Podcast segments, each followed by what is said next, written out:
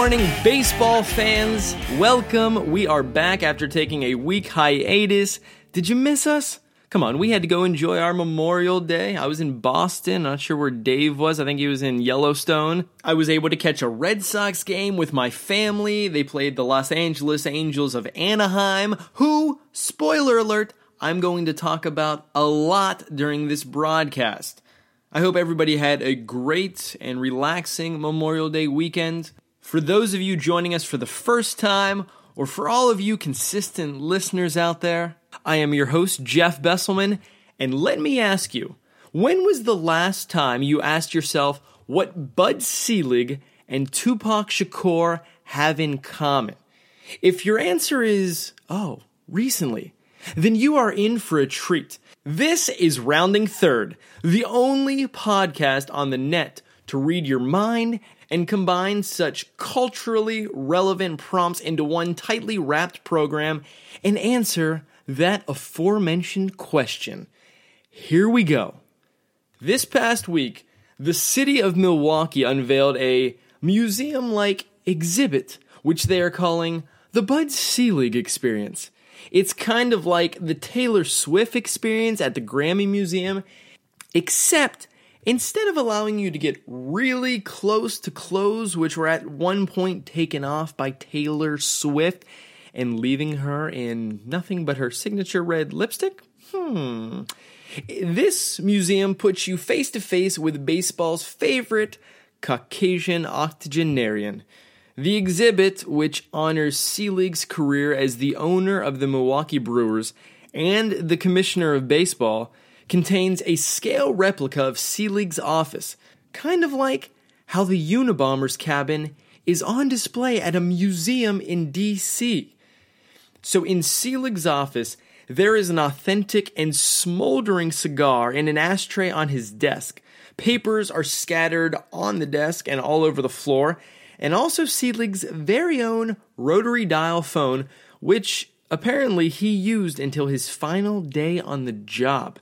Just imagine the conversation where someone finally convinced Selig that baseball needed instant replay might have been had on a rotary dial phone instead of, oh, uh, I don't know, a touch tone. But then just before you think you've seen it all, my friends, bam!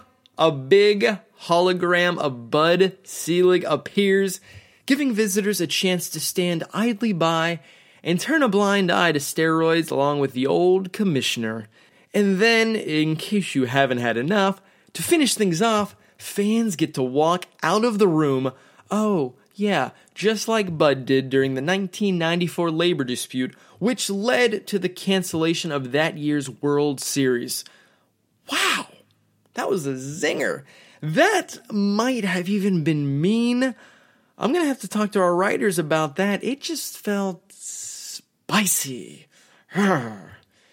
Sadly, that hologram technology is not used to recreate Tupac for another grand rendition. And according to Craig Calcaterra of NBC Sports, Bud Seligland does not sell Selig mouse ears, which, yeah, I'm gonna go ahead and say it, would be pretty awesome. Folks, as a continuation on a story we've been covering all season, Josh Hamilton is back. Don't call it a comeback because he ain't go nowhere. Man, I remember going to a spring training game at Tempe Diablo Stadium and seeing nine Anaheim fans standing up behind home plate with letter cards that spell Hamiltown every time their new toy came up to the plate. They must be so relieved right now. Oh, wait, not. Josh Hamilton, who spent five seasons with the Rangers, wound up in Anaheim where he was shed like T Swizzle's ball gown, is now back on the Rangers. So far, in five games, he's got five hits with one double and two home runs, helping Texas to win three of their last five games. Riddled by injuries and some uh, other health concerns, the quick surge has been a welcome surprise to Rangers management, fans, and oh, yes, Hamilton himself. Responding to a question about his quick return to the Rangers lineup and his early home run streak, Hamilton told reporters, he said, I said it on my first day back here. I think I can be the player I used to be. I really feel that way. So it's good to do something for a home crowd that you've done that for before. Okay. Point taken, Josh. Meanwhile, over there in Anaheim, the Angels are only holding on to a one game lead against those Rangers in the AL West and are themselves five and a half games behind Houston for the head of their division. It looks like Josh Hamilton won't be the only Texas trouble faced by the other team from LA this season. The Washington Nationals, the squiggly W's. You know, I just had to say it, I just couldn't resist, but I'm gonna whisper it so it doesn't draw as much attention. The Washington Nationals have finally pulled themselves up by their bootstraps, bootstraps, bootstraps after getting off a start which, frankly, we made fun of quite a bit here on Rounding Third. As of this recording, they are in first place in the NL East, but dun dun dun.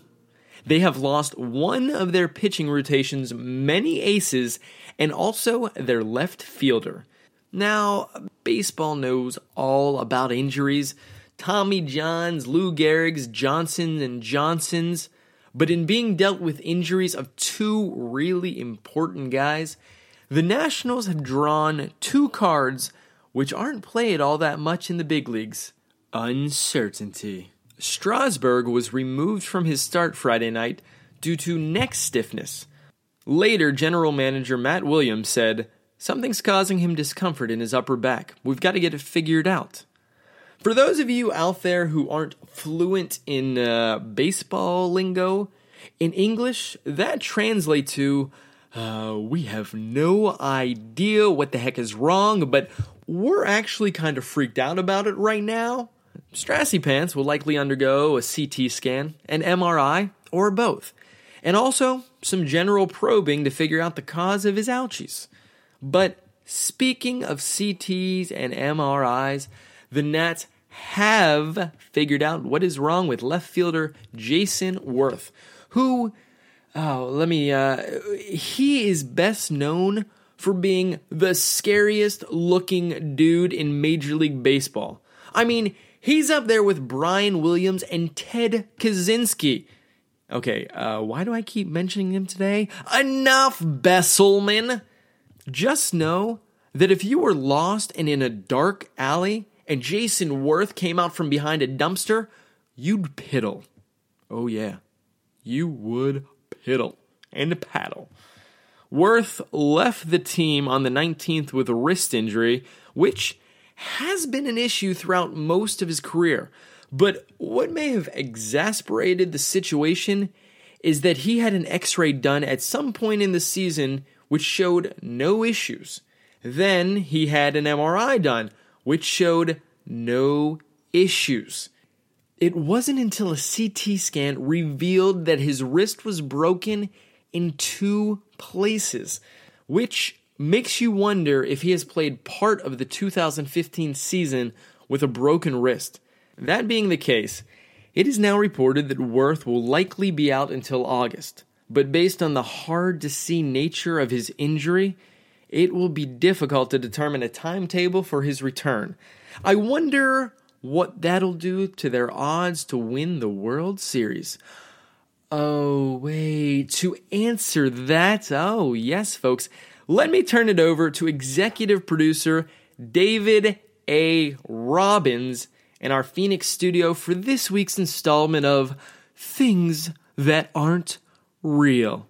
Dave, welcome to the program. It is all yours. Thank you, Jeff. And whoa, way to put me on the spot there.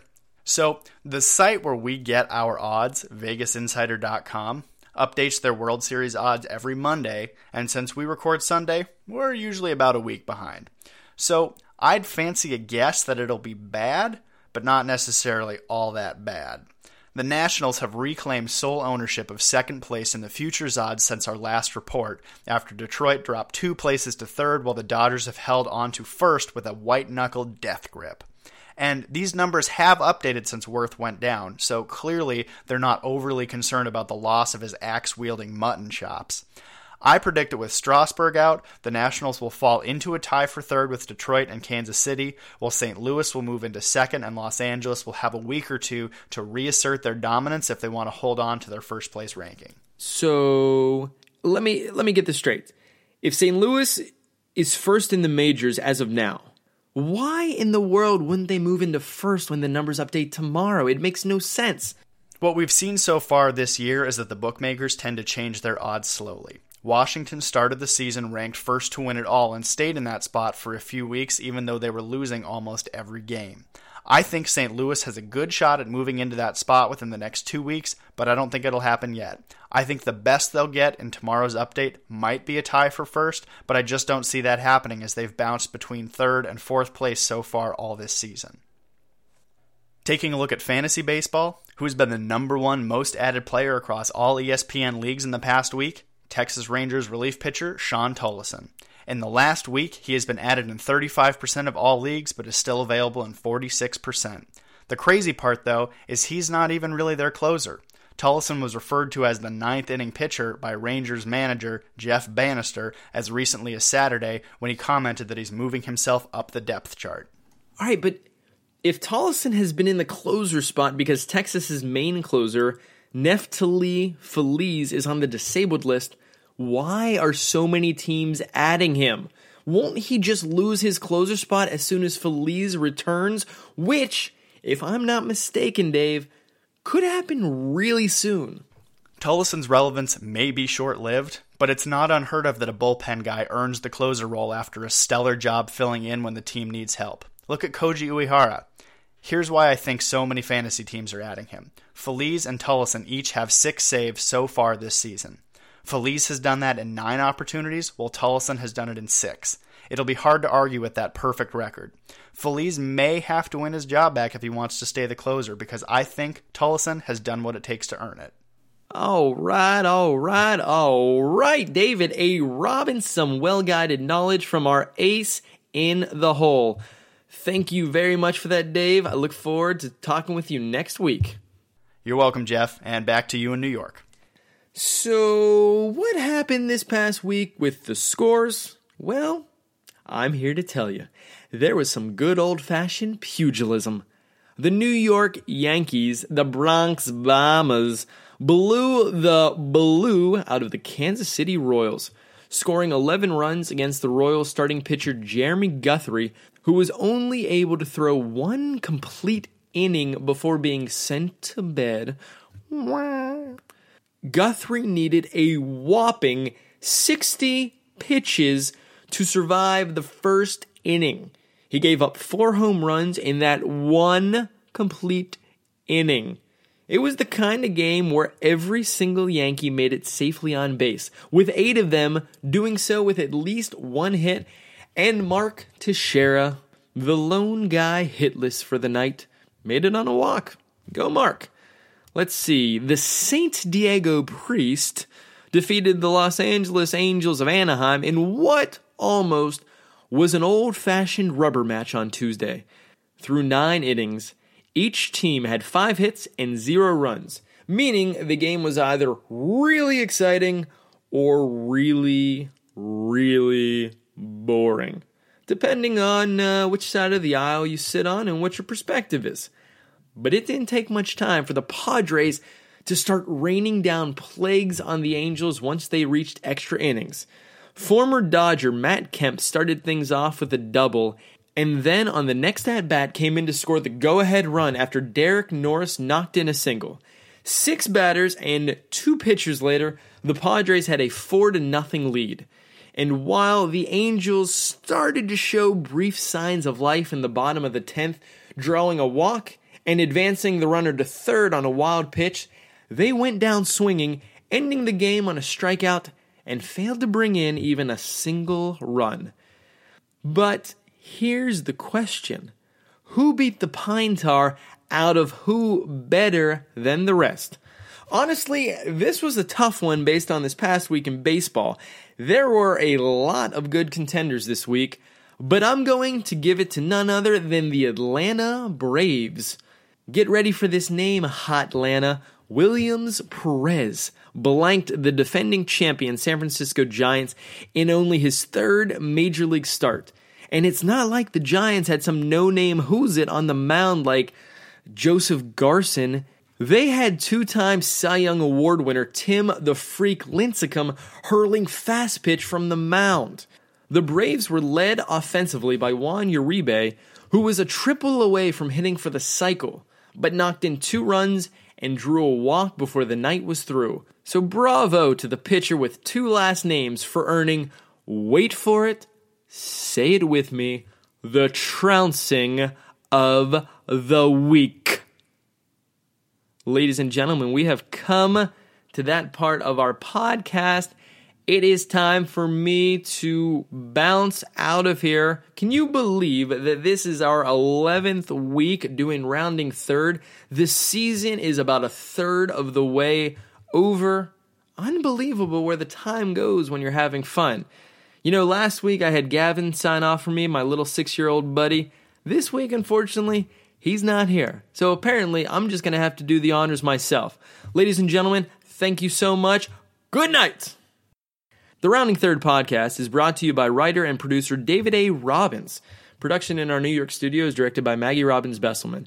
The Rounding Third theme song is used with permission from John Ross. Follow us on Twitter at RTPod, on Facebook at facebook.com forward slash Rounding Third Pod, or email us at roundingthirdpod at gmail.com. All materials published on the Rounding Third podcast are subject to copyright, and all rights are reserved by the respective owners. Once again, I am your host, Jeff Besselman. Thank you for joining me. And oh, yes, I'll look forward to filling your minds with more baseball facts next week.